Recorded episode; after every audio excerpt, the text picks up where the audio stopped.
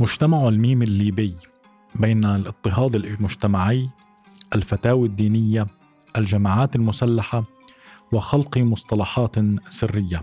عبد الرحمن زايد. في السادس عشر من حزيران يونيو 2020 وفي منزله الواقع بحي شارع 20 في مدينة بنغازي لفظ حاء ميم قاف 38 عاما آخر أنفاسه. كان ذلك بعد عزلة كاملة استمرت ست سنوات داخل مسكنه بشهادة أحد الأقارب الذي فضل عدم ذكر اسمه. فعن سيرة حياته يقول قريبه في مقابلة أجريتها معه منذ مراهقته لم يكن توجهه الجنسي سرا ومع مرور الوقت كثر الحديث عن مثليته حتى بين الأحياء المجاورة ويضيف شرع أخوته بممارسة العنف الأسري الجسدي والنفسي ثم تبعتهم العائلة بإقصائه تدريجيا من المناسبات الاجتماعية وكان من الصعب عليه الحصول على عمل. فأغلب المتاجر ترفض توظيفه بعد معرفة توجهه الجنسي وينهي حديثه أثر عدم التقبل الأسري والاجتماعي على حالته النفسية. ليدخل عام 2014 في حالة من الذهان الدوري التي لم يعد يستطيع العيش معها إلا بالمهدئات مجبرة إياه على الانعزال داخل منزله لسنين طويلة. فكان اليوم الوحيد الذي خرج منه هو اليوم الذي مات فيه. تفسيرا لما جرى نشرت جامعة ولاية سان فرانسيسكو عام 2009 دراسة أظهرت فيها أن الشباب المثليين والمثليات ومزدوجي الميول الذين رفضتهم أسرهم بسبب هوياتهم الجنسية أكثر عرضة للإبلاغ عن مستويات عالية من الاكتئاب وأكثر من ثمان مرات بمحاولة الانتحار بالمقارنة مع الشباب الذين قبلوا من أسرهم. وفي عام 1995 نشر الدكتور أنتوني داجيلي ورقة بحثية كتب فيها إن شباب Q الذين يعانون من مستويات منخفضة من الإيذاء في المدرسة يكونوا مشابهين لأقرانهم في التوجه الجنسي المغاير. وشباب Q في المجموعة ذات الإيذاء المرتفع يكونون عرضة لمخاطر صحية أكثر مقارنة بالشباب ذوي التوجه الجنسي المغاير في مجموعة الإيذاء العالية. ولحماية الأفراد أصحاب التعددية الجنسية والجندرية قامت بعض الدول بسن قوانين للحد من جرائم الكراهية المستهدفة لهم أما عن ليبيا فالفتوى تتراوح بين القتل والتوبة والمؤسسات الأمنية تلقي القبض استنادا على التوجه الجنسي والمنازل تحولت لمعتقلات يمارس فيها التعنيف فمتى سيبدأ المجتمع الليبي بالإصلاح الاجتماعي والقانوني وتقبل المختلف؟ تمارس الكثير من المجموعات المهمشة الاضطهاد الداخلي الناتج بسبب زرع المجموعات المهيمنة لأنواع من الظلم الاجتماعي. العنصرية التمييز الجنسي إلخ على هذه المجموعات ويعرف بأنه استخدام المجموعة المضطهدة أساليب المجموعة التي تضطهدها على نفسها. تقوم مؤسسات ليبية بزرع معايير تمييز الجنس المغاير على الأفراد المثليين أو المثليات جنسياً. منتجة بذلك رهاب المثلية الداخلي. Internalized homophobia. فرغم إلغاء المثلية الجنسية كاضطراب نفسي عام 1973 وإعلان الجمعية الأمريكية لعلم النفس APA في ديسمبر 1998 رفضها لعلاج التحويل واصفة إياه بأنه جهود لم يتم التحقق منها علميا. تعتبر غالبية مراكز العلاج النفسي في ليبيا المثلية الجنسية اضطرابا نفسيا يجب تحويله إلى التوجه المغاير. ففي تقرير نشره موقع مراسلون يقول الدكتور صالح الحويج استشاري صحة نفسية ومدير مركز الصفاء للصحة النفسية في طرابلس تعتبر المثلية الجنسية اضطرابا نفسيا وتحتاج متابعة نفسية وهي لا علاقة لها بعوامل هرمونية أو بيولوجية. وأسبابها تربوية سلوكية تمتد إلى سنوات الطفولة المبكرة. ولا يقف الدكتور هنا بل يزعم امتلاكه لعلاج تحويل التوجه. فالكثير من الحالات التي عالجها قد تحسنت بحسب قوله. وبخصوص تحويل التوجه أصدرت الجمعية الأمريكية لعلم النفس عام 2007 تقريرا وجد أن نتائج الأبحاث الصالحة علميا تشير إلى أنه من غير المحتمل أن يتمكن الأفراد من تقليل الانجذاب الجنسي نحو الجنس المماثل أو زيادة الانجذاب الجنسي نحو الجنس الآخر من خلال جهود تغيير التوجه الجنسي. بسبب ذلك يحذر علماء النفس والاجتماع من المراكز العلاجية التي تدعي إمكانية التحويل فتشير الدكتورة كاثرين وورمر في كتابها Social Work with Lesbians, Gays and Bisexuals A Strength Perspective بأن الممارسين الذين يستخدمون علاج التحويل يروجون للوهم الذي لا يمكن تحقيقه للعملاء. وتقول أيضا بأن التكتيكات المستخدمة في علاجات التحويل تتم من قبل أخصائيين لديهم كراهية قوية وتحيز ضد المثليين والمثليات. وتنبه أيضا البروفيسورة في الخدمة الاجتماعية جين أناستاس في كتابها Not Just a Passing Phase Social Work with Gay, Lesbians and Bisexual People. بأنه من الضروري على الأخصائي الاجتماعي أن يفحص ويعالج رهاب المثلية الداخلي وتمييز الجنس المغاير الذي لديه قبل أن يعمل مع العملاء. وعودة بالحديث عن بقية المؤسسات الليبية وتحيزها للتوجه الجنسي المغاير تؤكد المؤسسة الدينية على لسان مفتيها الغرياني في فتوى نشرها على موقعه بأن حكم المثلية يقع بين الرجم والتعزير والتوبة حيث نرى انعكاس هذه هذه العقلية أيضا على المؤسسات الحكومية. ففي شباط فبراير 2012 أثار مندوب ليبيا لدى الأمم المتحدة الغضب عندما أخبر منظمة الأمم المتحدة لمراقبة حقوق الإنسان أن الأشخاص المثليين يهددون استمرار الجنس البشري.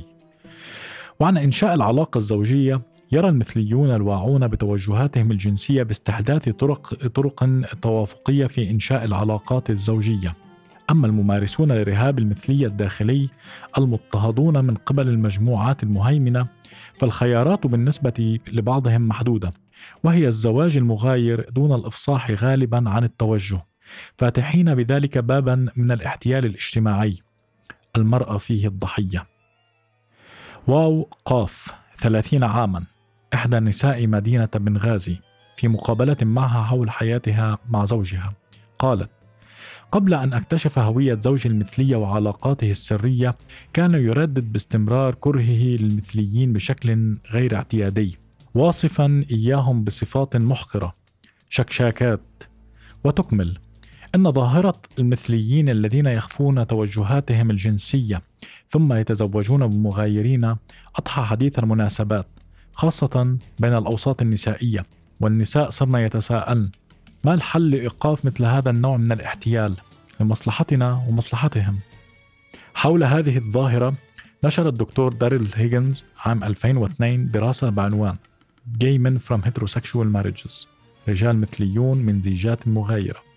وهي دراسة لمواقف وسلوكيات وتجارب 26 رجلا مثليا أو ثنائي الجنس كان متزوجا من امرأة مغايرة حيث ذكر في الخلاصة النتائج تدعم الفرضية القائلة بأن رهاب المثلية الداخلي هو عامل يقود الرجال إلى الزواج المختلط. قال 53.8% من الرجال أنهم توقعوا اختفاء مثليتهم الجنسية إذا تزوجوا وقال 42.3% بأن عائلاتهم كانت تضغط عليهم للزواج. ووجدت الدراسة أيضا بأن المواقف تجاه المثليات والمثليين أصبحت أكثر سلبية الآن مما كانت عليه أثناء الزواج. وفي عام 1998 نشرت ورقة بحثية مشابهة أجراها الطبيب النفسي ريتشارد إيساي على 16 مثليا متزوجا من امرأة مغايرة. انتهى فيها زواج معظمهم بالطلاق. يقول فيها تقترح هذه الورقة أن دافع هؤلاء الرجال للزواج يرتبط بإيذاء احترام الذات المبكر الذي جعل الامتثال الاجتماعي مهما وقبول التوجه الجنسي مستحيلا. أما عن الذين قبلوا بالتوجه فانتشر مؤخرا في ليبيا أحد أنواع زواج المصلحة وهو زواج توافقي بين شريكين هدفه إخفاء التوجه الجنسي من الوصم الاجتماعي. سواء حدث ذلك بين شريكين مثليين ذكر وأنثى أو بين شريك مثلي وآخر مغاير. وهذا النوع الأخير من الزواج يسمى بيرد ماريج أنا من بنغازي 25 سنة ندور في بنت مثلية نتزوجها. كان هذا الاقتباس لأحد منشورات صفحة شاب مثلي يريد الزواج من فتاة مثلية في ليبيا. يقول أدمن الصفحة أن هدفهم هو تسهيل طلبات الزواج بين المثلي والمثلية داخل الأراضي الليبية. تعتبر الكثير من مواقع التواصل وجهة رئيسية لأفراد مجتمع الميم الذين يبحثون عن شركاء لتأسيس علاقات زوجية توافقية. تحولت ليبيا لساحة صراع بين العقائد الإسلامية بيد أن الغنيمة أصبحت مقسمة بين طائفتين المالكية بحامل لوائها الغرياني والسلفية العلمية بمرجعيتها المدخلي ورسلان. رغم اختلاف العقيدتين في نقاط من الإيمان إلا أن الجميع يتفق على قتل المثلي جنسيا والاختلاف فقط في الكيفية. يجيب مفتي دار الإفتاء الليبية الصادق الغرياني عن سؤال بخصوص حكم الرجلين قاما بعلاقة جنسية. حد اللواط الرجم لأن الله سماه فاحشة كالزنا وهو قول جماعة من الصحابة. ومن أهل العلم من يرى أن عقوبته التعزير. ومنهم من يفرق بين المحصن فيرجم وغير المحصن فلا. ومنهم من يفرق بين المحصن فيرجم وغير المحصن فلا. قياسا على الزنا وعلى من حصل منه ذلك أن يتوب على الله ومن تاب تاب الله عليه. أما عن هيئة أوقاف الحكومة المؤقتة فبدأت الفتاوي والخطب والمحاضرات تخرج وفقا لمنهج السلفية العلمية بعد أن سيطر عليها تلاميذ محمد رسلان المصري وربيع المدخلي السعودي ونذكر منهم عاطف عبد الحميد العبيدي مدير مكتب الأوقاف والشؤون الإسلامية بنغازي الذي تلمذ على يد محمد سعيد رسلان عندما أنشأ معهد في سبك الأحد المنوفية وكان ذلك قبل اندلاع ثورة 17 فبراير. وعن حكمه في المثلية اللواط حسب ما يعتبرها يجيب محمد سعيد رسلان في محاضرة كانت لشرح كتاب الداء والدواء فيقول ذهب جمهور الأمة بأن حكم اللواط أغلظ من حكم الزنا ودرجته تلي درجة الكفر. واختلف جمهور الأمة في صفة القتل فأبي بكر أمر بالحرق وابن عباس أمر برميه من أعلى جبل في المنطقة. تفاوتت ردود أفعال الجماعات الليبية المسلحة نحو المثلية فالدولة الإسلامية داعش أعدمت ثلاثة شبان مثليين في 30 نيسان أبريل 2015 في مدينة درنا. أما السلفية العلمية المدخلية بجناحها العسكري في الغرب الليبي المتمثل في قوة الردع الخاصة طرابلس فقد قامت عام 2012 بالقبض على 12 مثليا مما جعل مؤسسة هيومان رايتس ووتش تتدخل لإطلاق سراح المعتقلين وتوالت بعد ذلك الاعتقالات استنادا للتوجه الجنسي.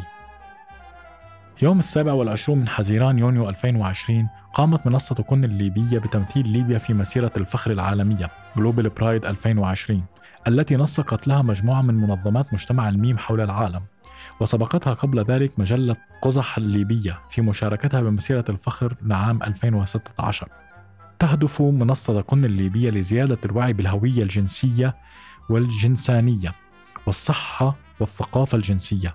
وتقوم أيضا بتوثيق حالات التمييز والاضطهاد والعنف على أساس الهوية الجنسية والتوجه الجنسي.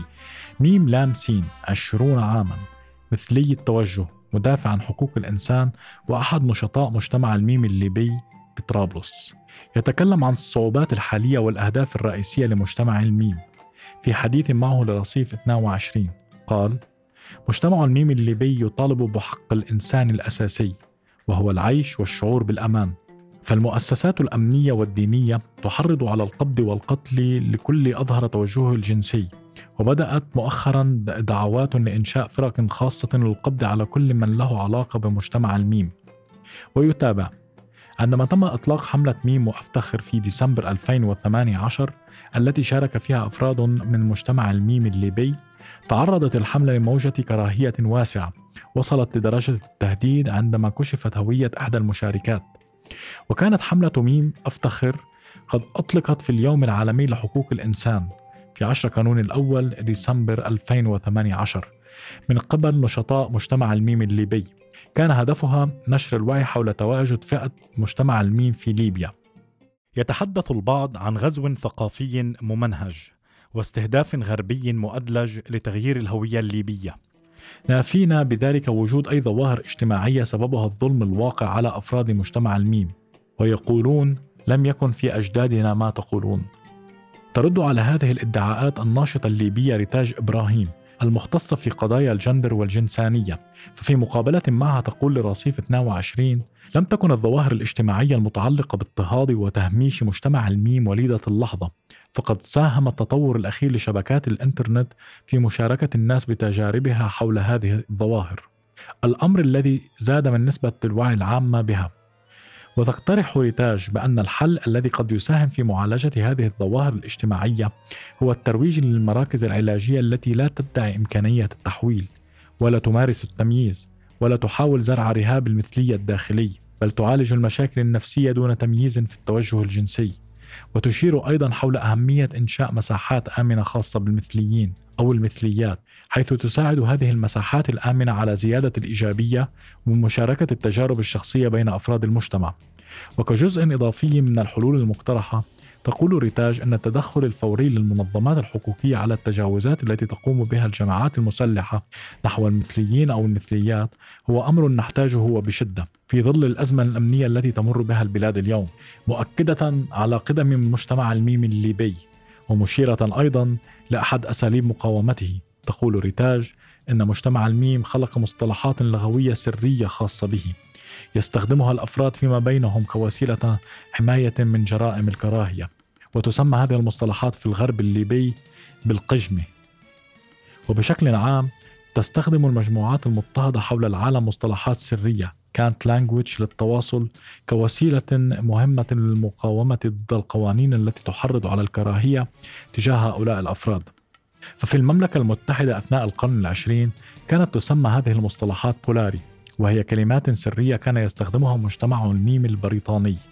أما في جنوب أفريقيا فتسمى جيل وخاصة ما يتم استخدامها من قبل الذكور المثليين.